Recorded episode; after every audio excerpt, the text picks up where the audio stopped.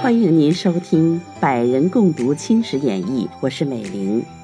今天有一个梦想拥有如燕子一般好听的声音，在有声的世界里越飞越高的声声燕语。他播讲的是第八十五回：失律求和，马关定约；世恩所谢，虎视争雄。却说叶志超既逃归辽东，丁汝昌又败回旅顺，警报迭打北京，光绪帝大为懊恼，即命将叶志超、丁汝昌革职，魏汝贵、方伯谦拿问等，并严责北洋大臣李鸿章。李鸿章只得自请易主，又把海军败绩的缘由推在了方伯谦等身上。奉旨令将方伯谦军前正法，李鸿章纠议难辞，拔弃三眼铃，齿去黄马褂，改命提督宋庆出兵旅顺，提督刘胜修出兵大连湾，将军伊克唐阿出兵黑龙江，三路兵驻守辽东，防堵日本。四又命宋庆统治各路人马。各路统领与宋庆资格多是不相上下，忽接朝廷旨意，要归他节制，免不得抑郁寡欢。宋庆又到了九连城，收集平乡败兵，以城下寨。九连城兵压入江口，为辽东第一重门户。这种门户不破，辽东自可无恙。宋庆把守此处，也算是因地设险。当下传集各统将分守范地，叫他努力防御。各统将虽是面从，心中很是不悦。出了大营，满肚子里都受着委屈。你也不愿尽力，我也不肯效命，勉强启程，按着所派范地率军进行。那边的日本兵确实勇峻，闻鸭绿江西岸清军未曾严守，当即率兵飞渡。过了鸭绿江，浩浩荡荡杀奔九连城。这时，刘胜修、伊克唐阿、马玉坤、封神阿、聂士成等诸将沿途抵敌，都杀不过日兵。清军退一里，日兵进一里；清兵退十里，日兵进十里。待日军进博九连城，各路统将同已远远的避去，只剩了城中一个老宋。老宋闻驻军皆溃。独立难支，没奈何，弃城出走，退守凤凰城。四又因凤凰城孤悬岭外，不便扼守，复弃城西遁。统帅一走，各将欲闻风而逃。日本兵遂进占凤凰城，复分三路：一路出西北，扑连山关；一路出东北，攻秀岩州；一路出东南，窥荆州、大连湾。不到数日，各路都已得手。只连山关一路被伊克唐阿、聂士成两军南北夹攻，得而复失，并伤毙中尉一员。凤凰城日军来援，又被伊军杀退。伊将军是久败私愤，所以上得一二回胜仗。聂军们本是个出色当行的人才。当中国初次发兵时，以你率陆军进到韩城，调海军进扼仁川港口，四因空言无补。没人见用，到了崖山，又为叶提督所致，愤愤而退。此次见清军连溃，彼此不相照应，连自己也只得节节退步。后来得了一将军的一臂之力，遂得转败为胜。遂又行文各帅，愿自率部下人马抄袭敌军后面，断他饷粮，令他不久自乱。那时为守夹攻，定能克功。各路将帅有一半说是危计，有一半简直不答。是停止，又调他入关保护机户。将行的时候，还杀败日兵数次，所以凤凰城东北一带尚没有名城失陷。东路自秀岩州陷落，日兵又连陷海城，清军都退到了辽西，靠了辽河作为防壁，总算暂时敷衍过去了。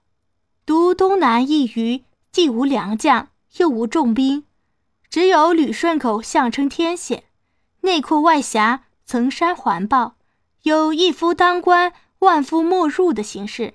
丁汝昌反认作绝地，前因战舰待修，转入威海卫，暂避敌线，只留了总办公赵宇居住旅顺。士兵既陷了荆州大连湾，拟乘势攻旅顺，但恐旅顺险峻，不易攻入，遂先勾引汉奸，令他混入口内，四贴日人告示，声言日兵于某日取旅顺，居住的士兵应及早投降。否则，大兵一到，玉石俱焚，无疑后悔。龚兆宇得着此信，吓得魂不附体，忙坐了鱼雷艇顺风逃去。还有一班驻守的人员见赵宇已遁，个个慌乱，带了枪械，各自逃生。一个重大的要口变作杳无人影的空谷。至日兵入港，清军已逃去两日了。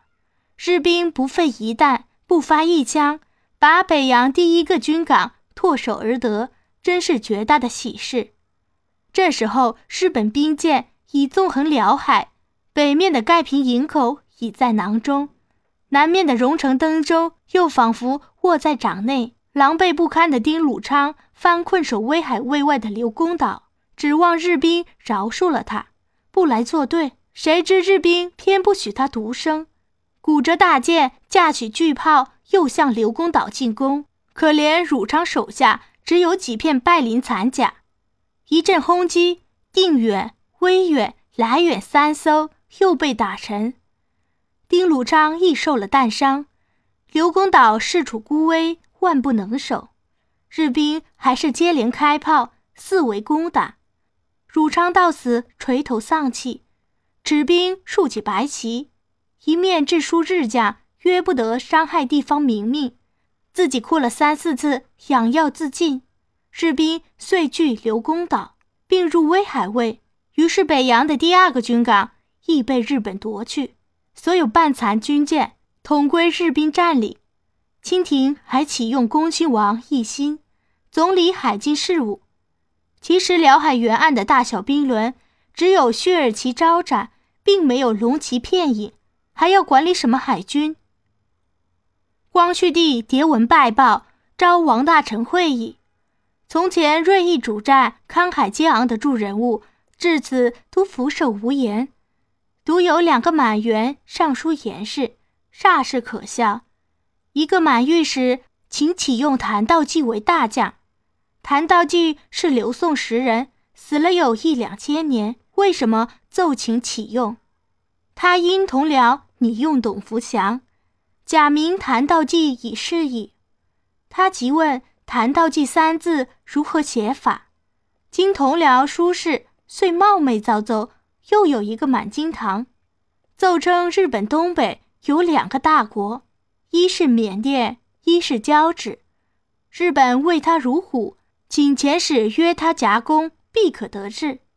光绪帝见了这等奏章，又气又恨，只得与恭亲王等商议。定了一个请和的计策，代侍郎张英环、邵友莲赴日本议和。日本很是厉害，拒绝粮使。他说：“这等小官不配讲和。”弄得张邵二人垂头丧气，踉跄归来。清廷方意改派，恼了一个安御史为郡，抗辞上奏，虽不似满员的荒谬，也多牵强附会。都下篇传颂一时，小子将原奏详录以供看官一参。道：奏为江城跋扈，戏辱朝廷，请明正典刑，以尊主权而平众怒。公则扬起圣见事，且北洋大臣李鸿章平日携北洋以自重，当倭贼犯顺，自恐忌顿倭国之私财付之东流，其不欲斩。故系隐情，即诏旨沿线，一意主战，大服李鸿章之心。于是倒行逆施，接济倭贼每米军火，日夜望倭贼之来，以食其言，而与我军前敌粮饷火器，故意乐肯之。有言战者，动遭呵斥；闻败则喜，闻胜则怒。淮军将领望风息止，未见贼先退避，偶遇贼则惊溃。李鸿章之心丧心病狂，九卿科道一缕言之：臣不负罪臣，为叶志超、魏汝贵均系革职拿问之人，藏匿天津，以督署为不逃叟，人言啧啧，恐非无因。而于拿问之丁汝昌竟敢代为启恩，并谓美国人有能作武器者，必须丁汝昌驾驭。此等怪诞不经之说，竟敢陈于君父之前，是以朝廷为儿戏也。而书臣中竟无人敢为之争论。良由书臣暮气已深，过劳则神昏，如在云雾之中，雾气之说入耳俱化。故不觉其非耳。张英环、邵友廉为全权大臣，为民奉谕旨，在书臣亦明知议和之举不可对人言，既不能以死生争，复不能以去就争，只得为掩耳盗铃之事，而不知通国之人早已皆知也。倭贼与邵友廉有隙，竟敢所派李鸿章之子李经方为全权大臣。上复成何国体？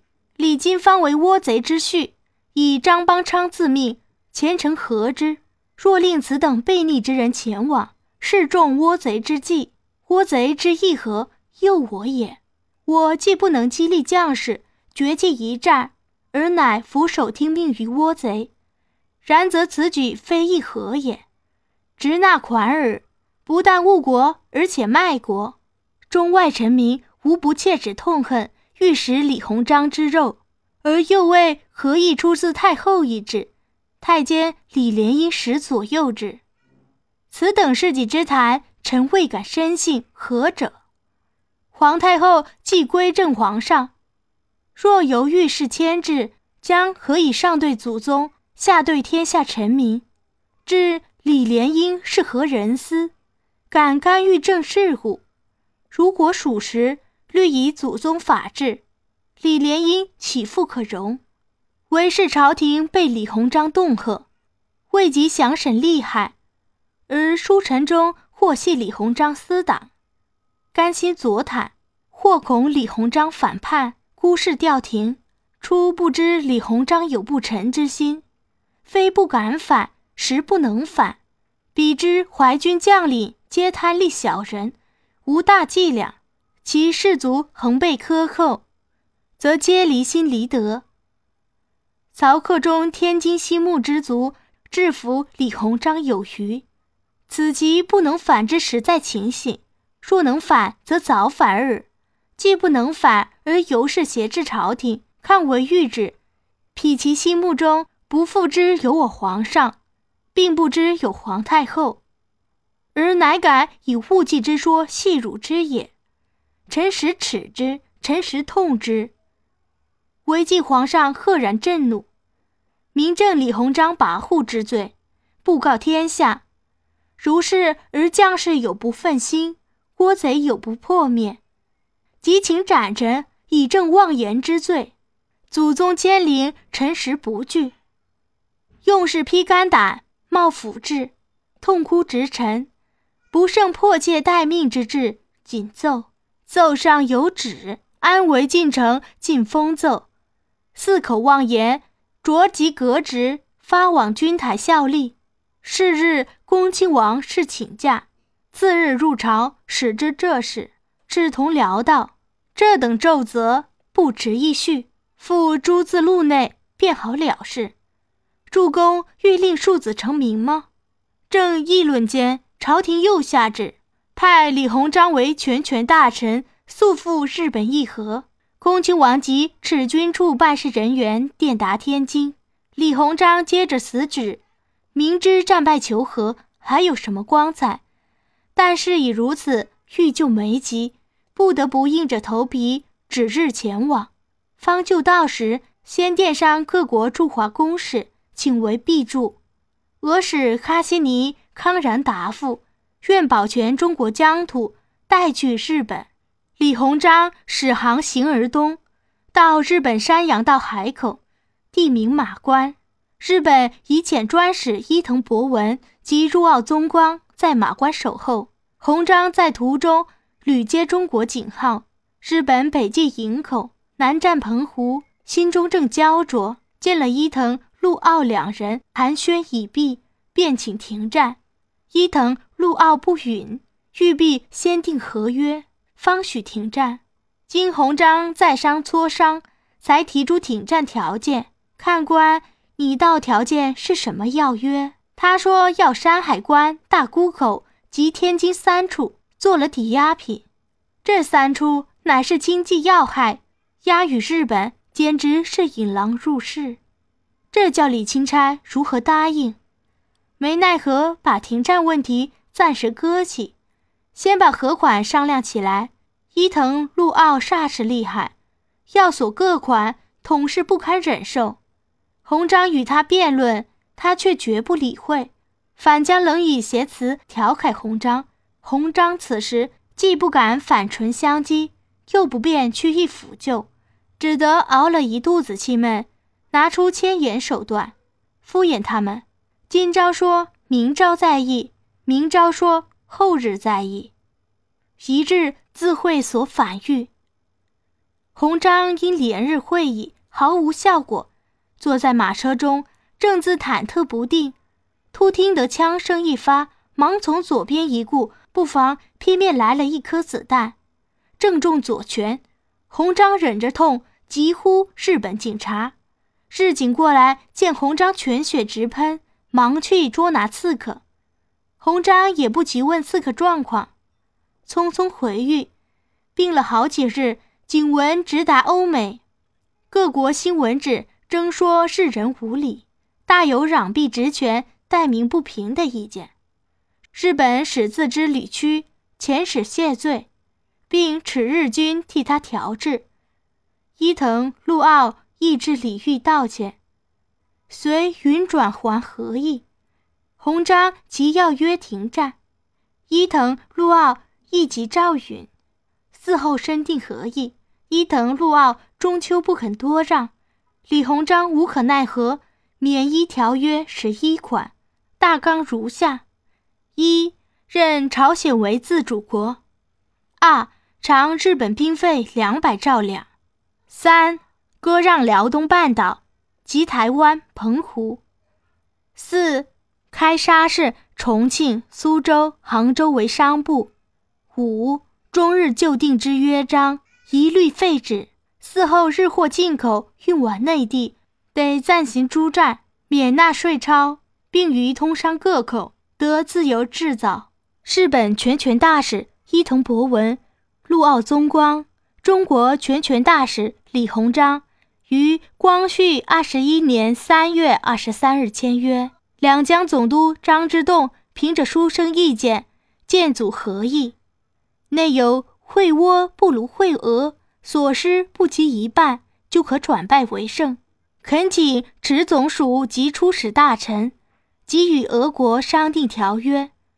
如肯助我攻倭，协倭废尽全约，即酌量划分新疆，或南路数城，或北路数城等语。这奏虽留中不发，王大臣等多以为是，纷纷主张亲俄政策。俄使卡西尼居然请政府仗义直言。联合德法二国替金廷索还辽东，先用三国联名公文直至日本外部，迫他把辽东还清。日皇牧人本是全球著名的英皇，到手的辽东哪里肯归还中国？免不得直言抗驳。俄德法三国遂各派舰队东来，有几艘弃泊辽海，有几艘。有几艘直泊长崎，声势汹汹，要与日本决战。日本自与中国开信后，虽连战连胜，势如破竹，终究劳师弥饷，伤亡了若干人，耗费了若干银子，也弄得财力两竭。况德俄法统是有名强国，不似中国的空虚，大丈夫能屈能伸，只好暂时抱屈，允还辽东。为增所属辽东费一百兆两，四经三国公断，减至三十兆两成意。日使林董至北京，与李鸿章订还了辽东半岛约，中日战事至此才了。指日本收领台湾时，台民大汉，恳请收回成命。清廷不答，台民推巡抚景松为总统，驻守台北，拒绝日人。日本发兵赴台湾，景松方拟抵敌，不愿负守兵叛，焚属劫库，扰得景松手足无措，仓促内渡。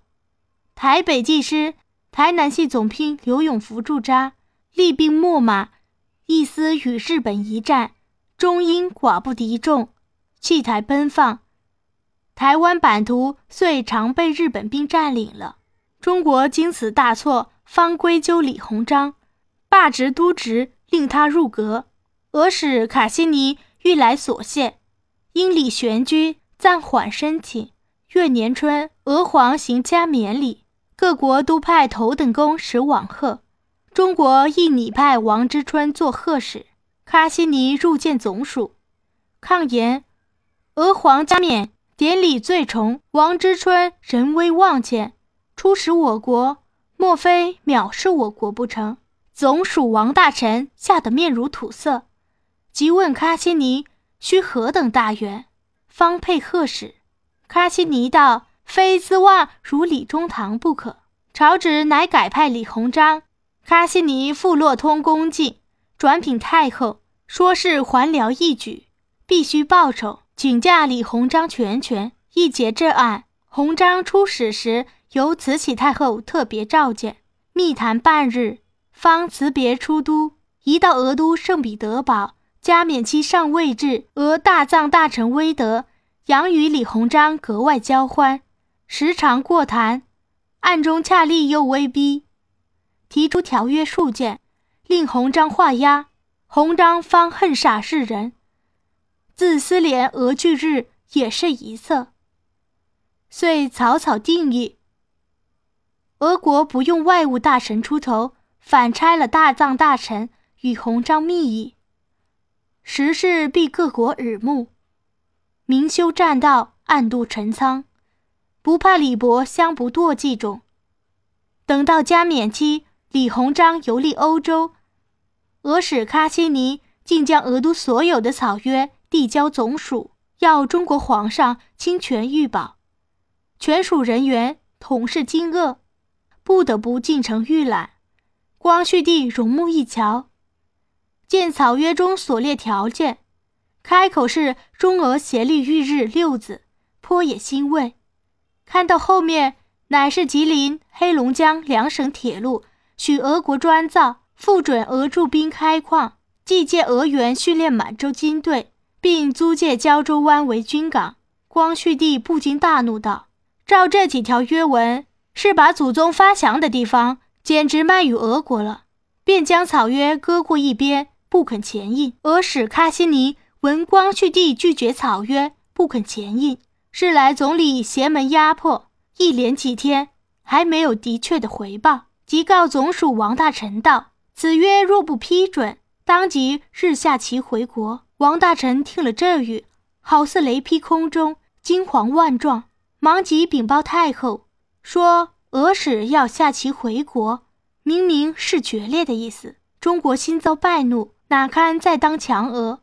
慈禧太后与李鸿章密定联俄政见，这是命交军机处与俄使订约。并亲迫光绪帝签押，光绪帝逆不过太后，勉强盖印，眼中恰忍不住泪，好似珍珠一般累累下垂。独慈禧太后面色如常，毫不动容，印已盖定，草约变作真约，这是命交军机处，由军机处发交俄使，俄使似得了活宝。即日携约就到，亲自送还俄都。东三省的幅员轻轻断送，遂酿成遂酿成日俄战争的结果。法国亦得了滇边陆地及广西镇南关至龙州铁路权，并闭合口思毛为商埠，与中国订了专约，也算有了报酬。独德国未得谢礼，引自嫌恨，中国亦绝不提起。过了一年，山东曹州府地方偏偏出了教案，杀伤德国教士两人。总理衙门得着此信，方律得使出来要索，又有一番大交涉。不料得使海禁虽是行文节则，倒也没有什么严厉。总署还倒是得使有情。延挨了好几天，忽接山东电报，德国兵舰突入胶州湾，把炮台占据去了。正是屋漏更遭连夜雨。破船又遇打头风，欲知中德河战的结局，小子已写得笔吐墨干，宜下回分解。